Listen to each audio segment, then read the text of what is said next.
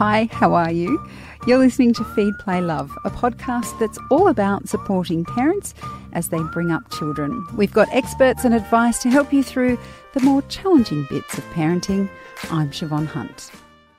I don't know how you feel about having a clean house, but for me, it's the equivalent of having a clean mind. So, needless to say, right now, my mind is very messy. I have a four and a six year old. Our house is very chaotic. When you have a new baby, it can be really challenging to keep your house tidy, even if you are a clean freak, particularly when it's a choice between sleep and tidying up. And it can be extra frustrating if the mess is made by someone else of a similar age, aka your partner. Psychotherapist Ginny Lindsay is from the counselling service from 2 to 3 and she helps couples and individuals manage their changed lifestyle once a baby comes along. Hi Ginny, how are you? Hi, good. Wonderful to be here. Look, we are often told to let go of having a tidy mm. house, but sometimes you just feel so much better when you can see oh, your lounge room floor, right? Totally. totally, totally. I totally understand. And I think the thing is that no one really, I mean, I don't mind parts of cleaning, but no one really loves the endless, relentless thing about cleaning. But I think we have to understand that it's it's like dealing with taxes or things that it's just unavoidable. And you have to do it at some point. So it's how do we negotiate that?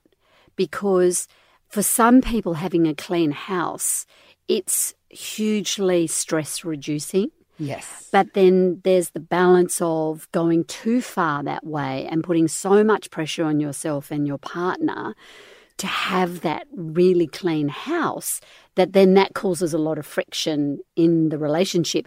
So it's how do we find that balance? It's such a tricky and it balance. is, and, and it is an endless. It is a topic. It's actually people will come in.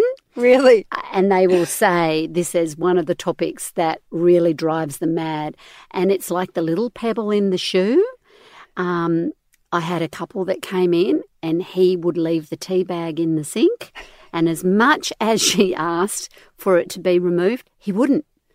Well, what was that about? Yeah. What and, was that about? And so we had to explore that.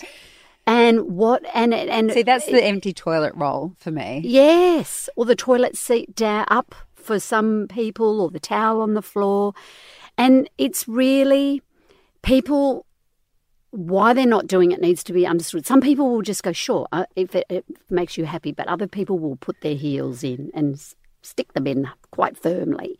And then that needs to be understood that something else is going on that they're not actually wanting to. Yeah, I think my husband does it on purpose. Yes. I think he's like, you would, I'd be perfect if I did this as well. So I'm just going to leave the toilet roll on so that I'm imperfect. I'm like, no, honey.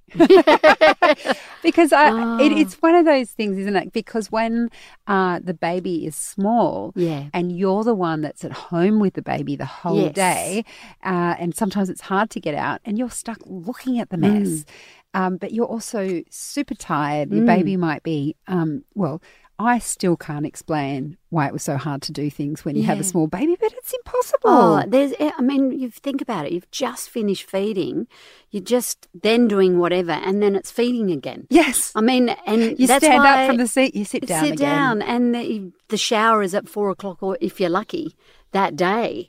So it is relentless, and I think one of the things is, it's the question is how can we get others to pull out their weight and but also how can others be more empathetic or more considerate and mindful about the mess that they're leaving behind that obviously somebody else is going to have to pick up.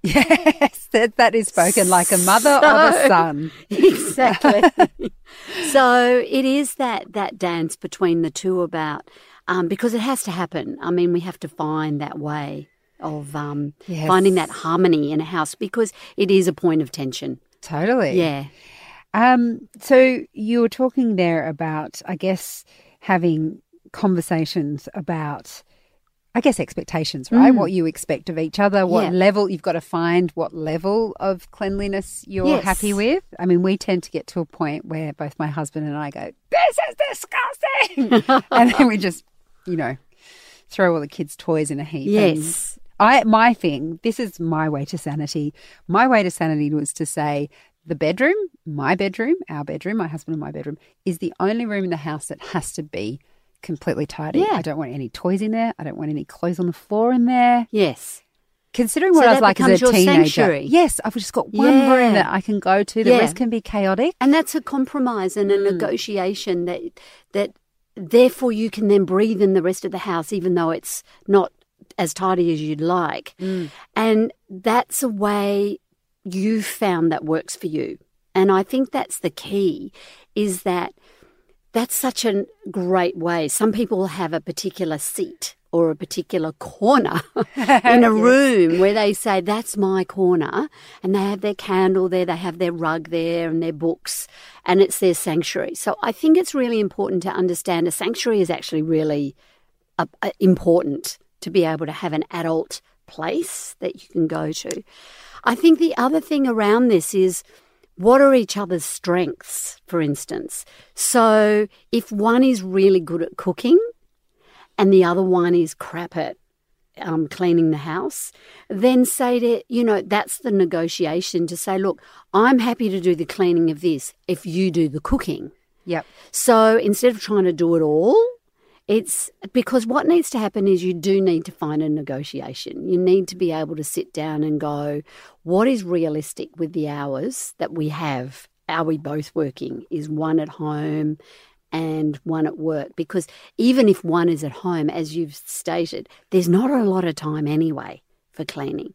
So, and it is a, it is, I feel, needs to be a joint exercise that's respected joint jointly. And so it doesn't fall on one person and the expectation is it doesn't fall on one person because that's where it's it's not been negotiated that way. If you negotiate it that way, that's different. Yes. And that person agrees to it. Then the conversation's been had. But when it just happens that way and he just walks out and leaves everything or she goes off and leaves everything and he's left to pick it up, you'll see resentment very quickly. Yes, very quickly. Yeah, so communication, negotiation, In that, have you ever seen compromise. compromise? Yes. Um, have you ever seen like a whiteboard marker style thing, a whiteboard work? Because someone, I've seen a few places, people say listing what needs to be done Yep. and then you know initialing it when you do it makes it quite visible because i think one of the things about housework is if you are the one doing it all the time it's a bit like when you're growing up my parents kept our house spotless Yeah. and maybe this has karma. My I was hopeless. Like I might have cleaned the bathroom for pocket money, Hmm. but you know, mum did the clothes every day. She ironed, she put them away. Three kids, she worked full time. But we just didn't appreciate because we didn't see it. It was like Yeah. magic elves put the clothes in our drawers. And I think out of sight can be out of mind sometimes. Do you think actually making it visible on a board might work? Yeah, I think um, it's it's certainly. I mean, we've got it on our fridge. So to answer your question, Brilliant. um, because I think it then it's a conversation that's been had. It's a conversation that's been compromised and understood, and then the roles are negotiated, and that's clear. So in our house, my partner does the laundry, um, and he he said, "Well, I'd rather do that than the cooking." So he comes home from work and he will just get in there and start doing it. Where then there's the finances that need to be done, and and so you work it out. And as you say, if you put it on a visible place, then you both know that that's the it's it's like a contract. Yes. And you don't feel like you're being hard done by. No, because you've say- agreed on it. Mm, that's right. And it doesn't have to be a written sign because a contract always go, oh, that's very formal. But it is, it's an agreement. And if you break the agreement, then you've broken the agreement. So there's, and then you've got to be able to hold yourself accountable for that. They go to the naughty corner. and go they? to the naughty corner. yeah, and take responsibility and say, look, I, I, I stuffed up this time, or listen, just letting you know that I'm not going to be able to do it tomorrow, but I've worked out so you know it's going to be happening, blah, blah. So it's it's sort of all this is the communication then that happens because you've handed it over and if the person doesn't do it well then there's an accountability for that so then well, what's that about you're letting down your end of the bargain and really um, it needs to be shared mm. it's a mm. shared load i suppose it's um, picking your battles as well so I think it's getting it cleaner if you can afford it personally. Yeah, and listen, to be honest, some people don't have the time. So negotiate instead of trying to put that pressure on each of you to have to do it. Get a cleaner in. Or, as I say, pull in some help of a teenager a couple of hours, a couple of times a week, or whatever.